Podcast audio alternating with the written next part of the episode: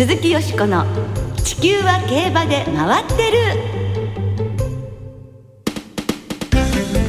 皆様こんばんは鈴木よしこです。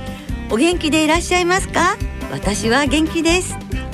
地球は競馬で回ってる。この番組では週末の重賞レースの展望や競馬界のさまざまな情報をたっぷりお届けしてまいります。最後までよろしくお付き合いください。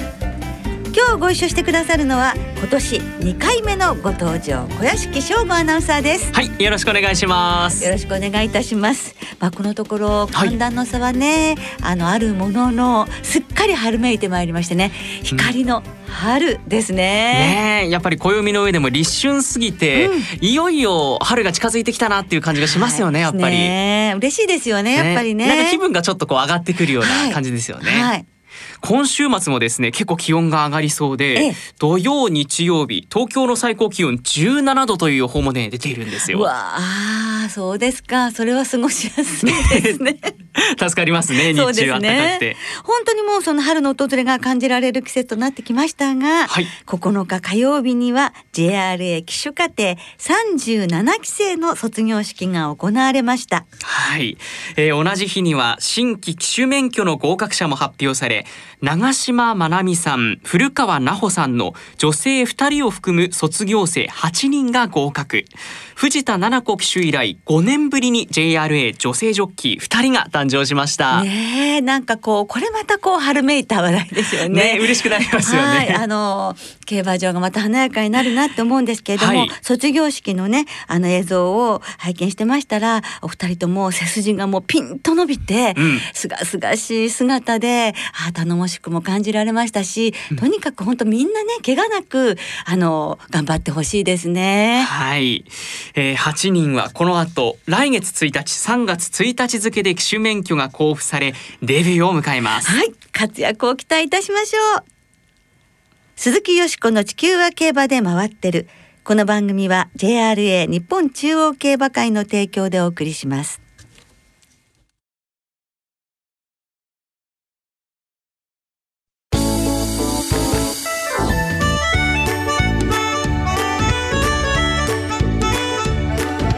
鈴木よしこの「地球は競馬で回ってる」今月いっぱいで優待住井勝彦調教師インタビュー。はい、はい。今週来週と2週にわたりまして今月2月いっぱいで優待される住井勝彦調教師のインタビューをお届けいたします。はい。住井調教師は1964年生まれの56歳。まあですから70歳の定年まではあと14年あるはあるんですけど、えー、家業を継ぐため優待されることになりました。そうですね。定年までねまだ頑張っていただきたい気持ちは、ね、ファンとしてはねその気持ちもあるんですけど。はい。でも潔の良いね、まあ、はい、ご優待ということです。はい、ここまで JRA 通算761勝、そのうち G1 が26勝、まあさらに海外でも G15 勝、本当に多くの名馬をね育ててこられましたよね。そうですね、まさに日本を代表する名調教師でいらっしゃいますよね。うん、先月15日に収録したインタビューです。今週は住調教師が育て上げられた名馬についての話を中心に皆様にお聞きいただきます。調教師引退もう間もなくということになりましたけれど競馬の世界に入られて40年現在のお気持ちはいかがなのでしょうか？まああんまりまだまだもうちょっとあるのでなんか身の前の片付けとかばっかり忙しくて、ええ、はい、な何も感慨深くはなってないですけどね。はい、あそうですか。去年の12月に「さらば愛しき競馬」という本を出されまして大変興味深く私も読ませていただきましたが、はい、この時期にこのご本をお出しになられたというのはどうしてだったのでしょうか？まあ、それなりに、ね、時間をかけて、まあ、自分なりに全然競馬のサークルじゃないところから入って私の場合ポッと出てポッとやめちゃった やめちゃうので、はい、何してたんだっていうことになるのかなと思ったらどんなことを考えてたかっていう、まあ、考えてたことを何か形に残せたり、まあ、もしくはね、あのまあ、自分の息子を直接仕込むことが一個もなかったので、はい、それも何かね文字に残しておければいいかなと思ったりそうですか。あのご子息が1月から厩務員さんになられて大久保隆二厩舎にお入りになったそうですね。はい、はい。あのそういう意味で厩舎のことですとかそれからこれからの提言などもいろいろお書きになっていて最後の方に地方競馬も含め重賞勝ちした全部で41頭の馬たちの思い出も綴られていまして、まあはい。調教師生活は20年ですから41頭というと、まあ、1年に平均すると2頭の重賞勝ち馬を誕生させたという計算になるんですけれど、この数字というのはご本人はどのように思われますか？期待したものもたくさんいたなって今思い返すはいますので、はい。うん。まあまあそれが多かったか少なかったかちょっとわかんないですああなるほど。その20年の間に JRA の重賞だけでも82勝 G1 も26勝挙げられていまして大変な実績を残されてというふうに思いますが。なんと牝馬のウォッカ先頭ゴール半世紀以上の空白を埋めてついに牝馬がダービーを制しました。えー2007年の日本ダービー今振り返ってみてその大記録を達成したっていうことに関してはどうですか？まあ、自分もダービー経験したことはなかったですし能力が高いっていうのは分かっていましたけどどこまで、まあ、3歳の牝馬が男馬に、はい、通用するのかなっていう思いではありましたけどね。当時あのちょっとお話を伺わせていただいて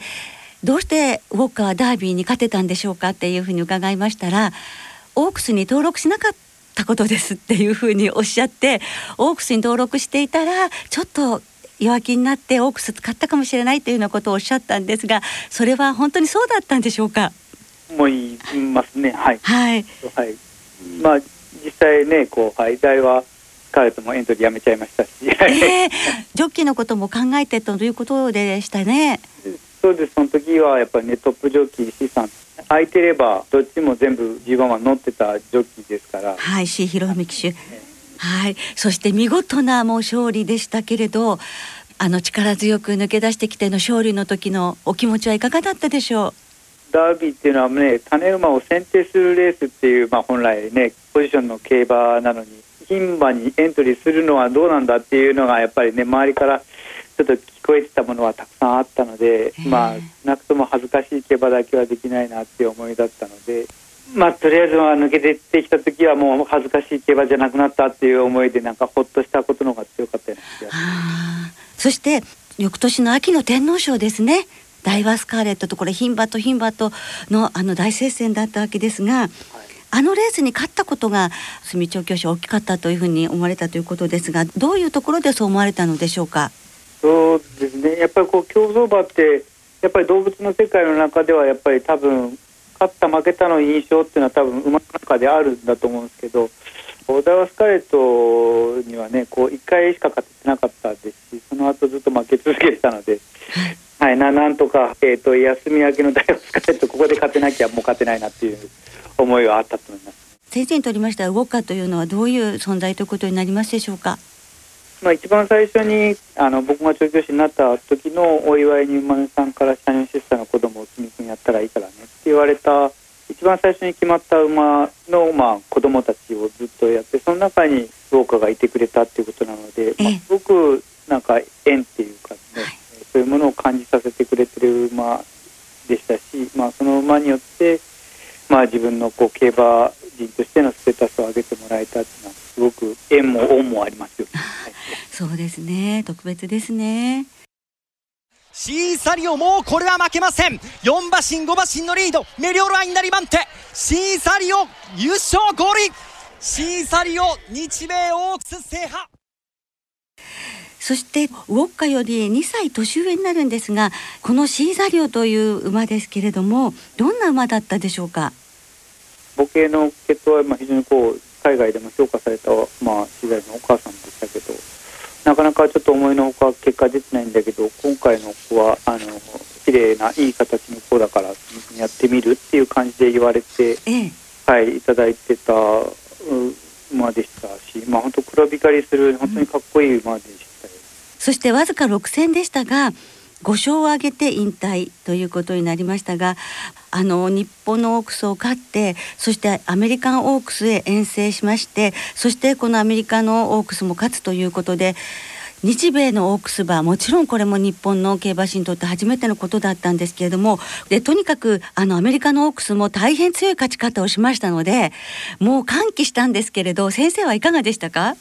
まあ、海外初遠征での、はい、競馬でしたので言葉にしてて、まあ、結果が出たっていうことは、まあ、非常に嬉しかったなと。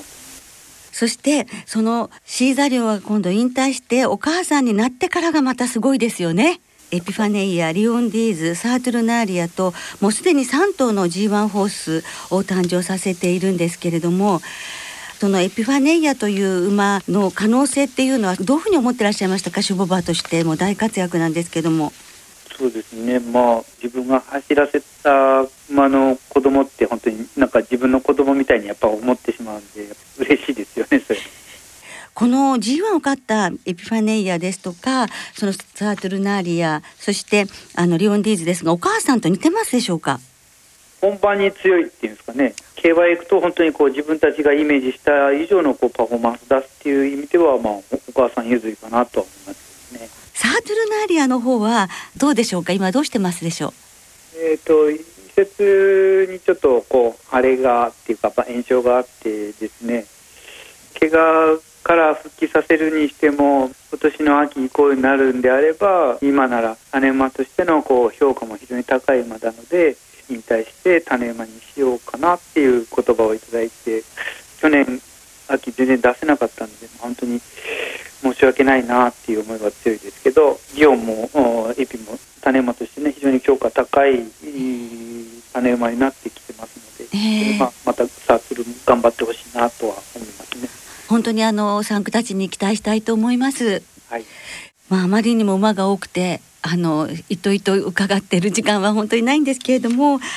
住町教師が関わられたお育てになった馬の中でご本人が特に印象に残っている馬挙げていただくことはできますでしょうか？まあ、金引きとかね国権二度克服してジャパンカップダートっていうのを取っていてやっぱり、国権から立ち直ってまた G1 に勝てる、ね、その頃のダートの G1 って非常にこう、ね、強いメンバーがいたダート G1 だったように思うのでけど、はい、馬の可能性だとか、まあ、諦めちゃいけないっていうことを、まあ、たくさん教えてくれた馬だったなとは思いました、そうですね。そしてあの今日ウォッカとシーザリオの話を伺ったんですけれどもあの去年の競馬を振り返ってみましても牝馬が大変強くて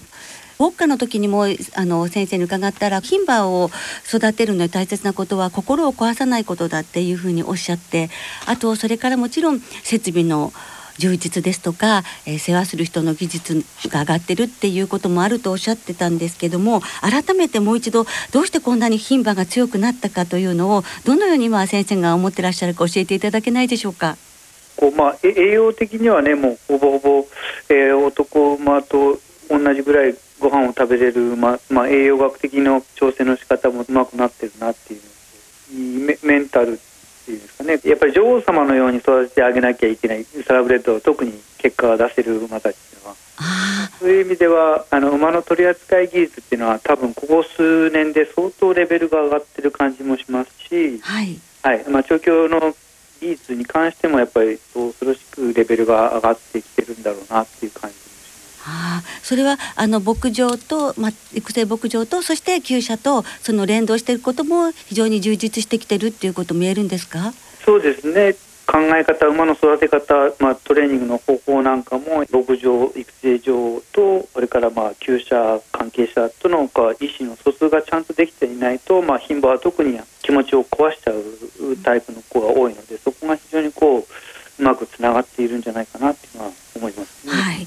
あのメンタルで女王様のように扱わなくてはいけないということでしたけれども男馬は王様のように扱わなくても大丈夫なんですか？はい男馬は子供っぽいのでだんだんこうわがままになってくるのでそこはちゃんと叱ってあげるところは叱ってあげるっていうところがないとダメなので、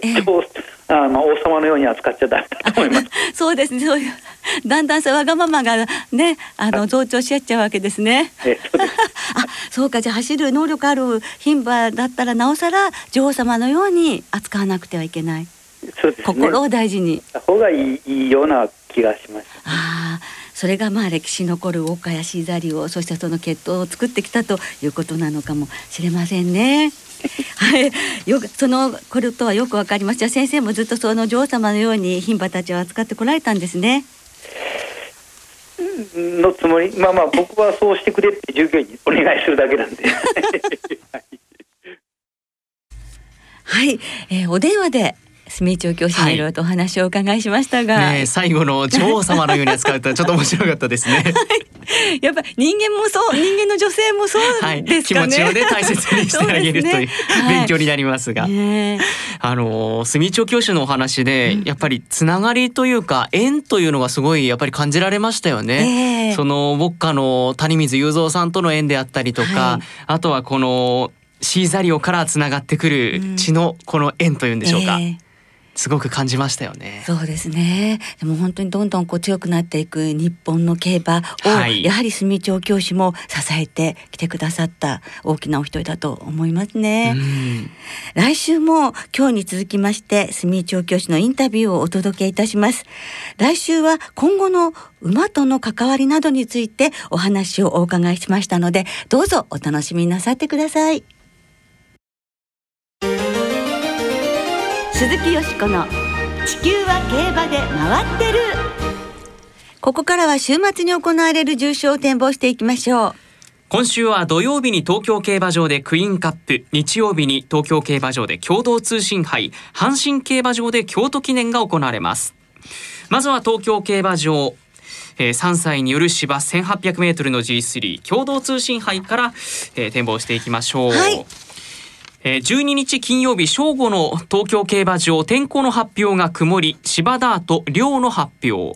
えー14日日曜日の東京競馬場晴れ時々曇りで最高気温17度の予報となっています、うんね過ごしやすい暖かい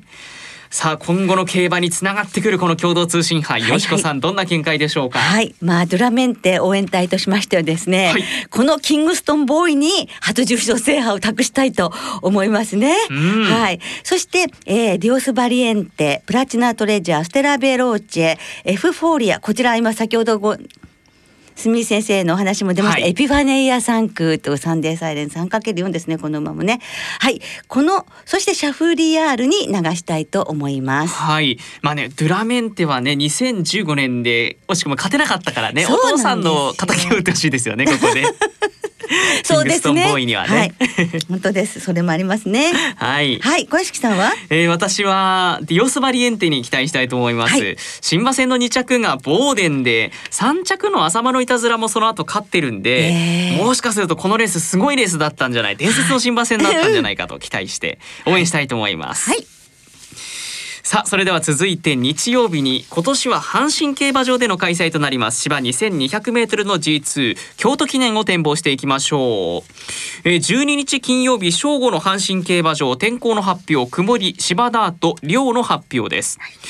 えー14日日曜日の阪神競馬場晴れのち曇りでこちらも最高気温17度の予報となっています。まあ、去年はねクロノジェネシスがこのレースを勝ってその後春秋グランプリ制覇となりましたからはい。楽しみな一戦ですねここは。そうですね。さあここはですねもちろん本命はアパパネ産駒のジナンボーなんですけれどもこのメンバー見ると本当にジナンボーも一昨年の準ステークス以来6月以来勝ってなくて2着か2回3着1回なんですけど、い。あと一歩でなかなか勝てないっていう馬がいっぱいいるんです。ねそんな馬たちを狙ってみたくてジナンボーうん。それからラブズオンリーユーワグネリアン、えーさらにはステイフーリッシュ。ステイフーリッシュはもう18年の京都新聞杯以来ですからね。惜しいこの競馬は続いてるんですけどね、えーですから 2, 2番4番10番、うん。7番か。7番10番です。ねこの4頭の馬連とワイドのボックスにします、はい。小屋敷さんは？私も名前が挙がっていたステイフーリッシュ、はい。ね G2 で惜しいところまではいつも行くんですけど、えーなかなか勝利に手が届かない、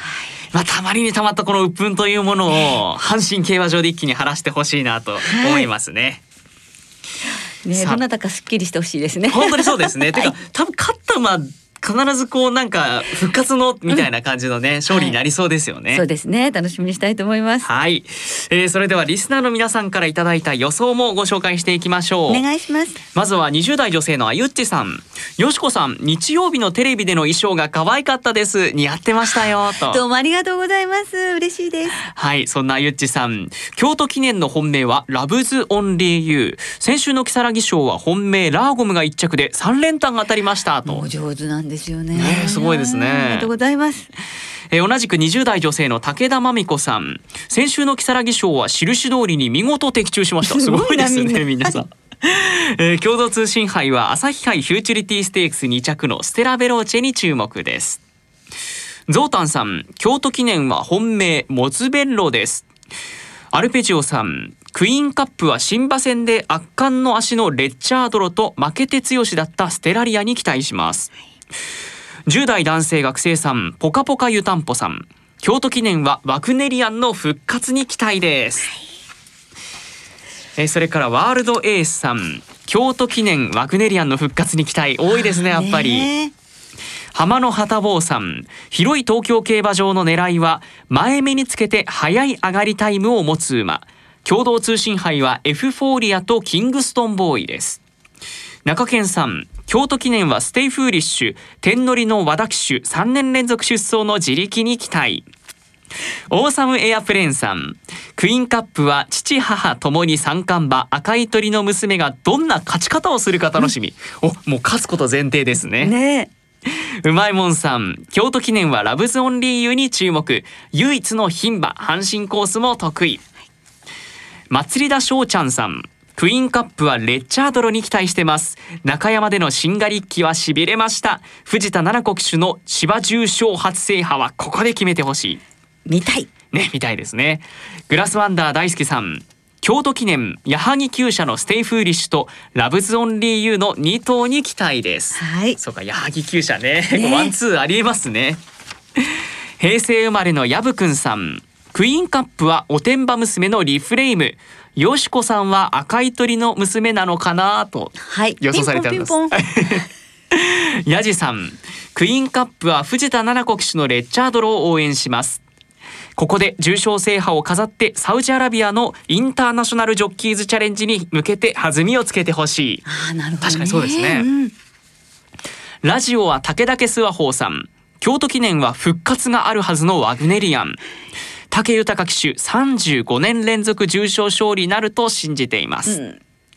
馬なりくん .com さん。共同通信杯レースセンスのいいレフトバーズ。えーのりちゃん。これ横山のりひろ騎手です。のりちゃん福永くんルメールと絡めていいバレンタインデーになるといいのですがということでまさにバレンタインデーですものねね。本当そうですね今度日曜日はね。はいもういつもたくさんの様子を皆様どうもありがとうございます。そして時間の都合でね、すべてのメールご紹介できなくて、今週も申し訳ありません。はい、えーなおこの番組は金曜日のお昼過ぎに収録していますその後発表された出走取り消し機種変更などについては JRA のウェブサイトなどでご確認くださいえーまた重症予想はメール送信フォームから金曜日の正午までにお送りくださいはい、よろしくお願いいたします。来週は G1 フェブラリーステークスの展望を中心にお届けいたします。G1 ですよ、いよいよ。ね。お聞きの皆さんの予想もぜひ教えてくださいね。お待ちしています。今週もそろそろお別れの時間となりました。今週末は東京小倉そして今週から始まる阪神の3つの競馬場での開催となりますはい、今週も春の3歳重賞、3歳リステッド競争は馬連がお得です。はい5月29日の葵ステークスまで3歳重賞と3歳リステッド競争の馬連は通常の払い戻し金に売上の5%相当額を上乗せして払い戻しされます。はい、今週末は土曜日に東京競馬場で行われるクイーンカップと日曜日の共同通信杯が対象レースとなります。私クイーンカップですけれども、はいえー本命は赤い鳥の娘。もちろんアパパネですよね、なんかやはり兄弟で同じ週に出るっていいですよね。次男坊次とね。男坊がね翌日はい。の京都記念ということで、そうですね。そしてドゥラメンテ3区には藤田七子騎手。レはい。ッジャードロ、こちらも期待したいと思います。そして今週の JRA の競馬は3競馬場すべて無観客で実施されます。はい合わせて関東関西地区愛知県福岡県のウィンズなどについても勝ち馬投票券の発売が中止となります。えなお一部を除くウィンズ等では明日明後日に臨時の払い戻しを実施します。詳しくは JRA のウェブサイトなどでご確認ください。はいよろしくお願いいたします。それではね今週末もぜひステイホームで、はい。そして、えー感染対策をしっかりなさって競馬存分にお楽しみいただきたいと思います、はい。お相手は鈴木よしこと。小屋敷翔吾でした。また来週元気にお耳にかかりましょう。鈴木よしこの地球は競馬で回ってる。この番組は JRA 日本中央競馬会の提供でお送りしました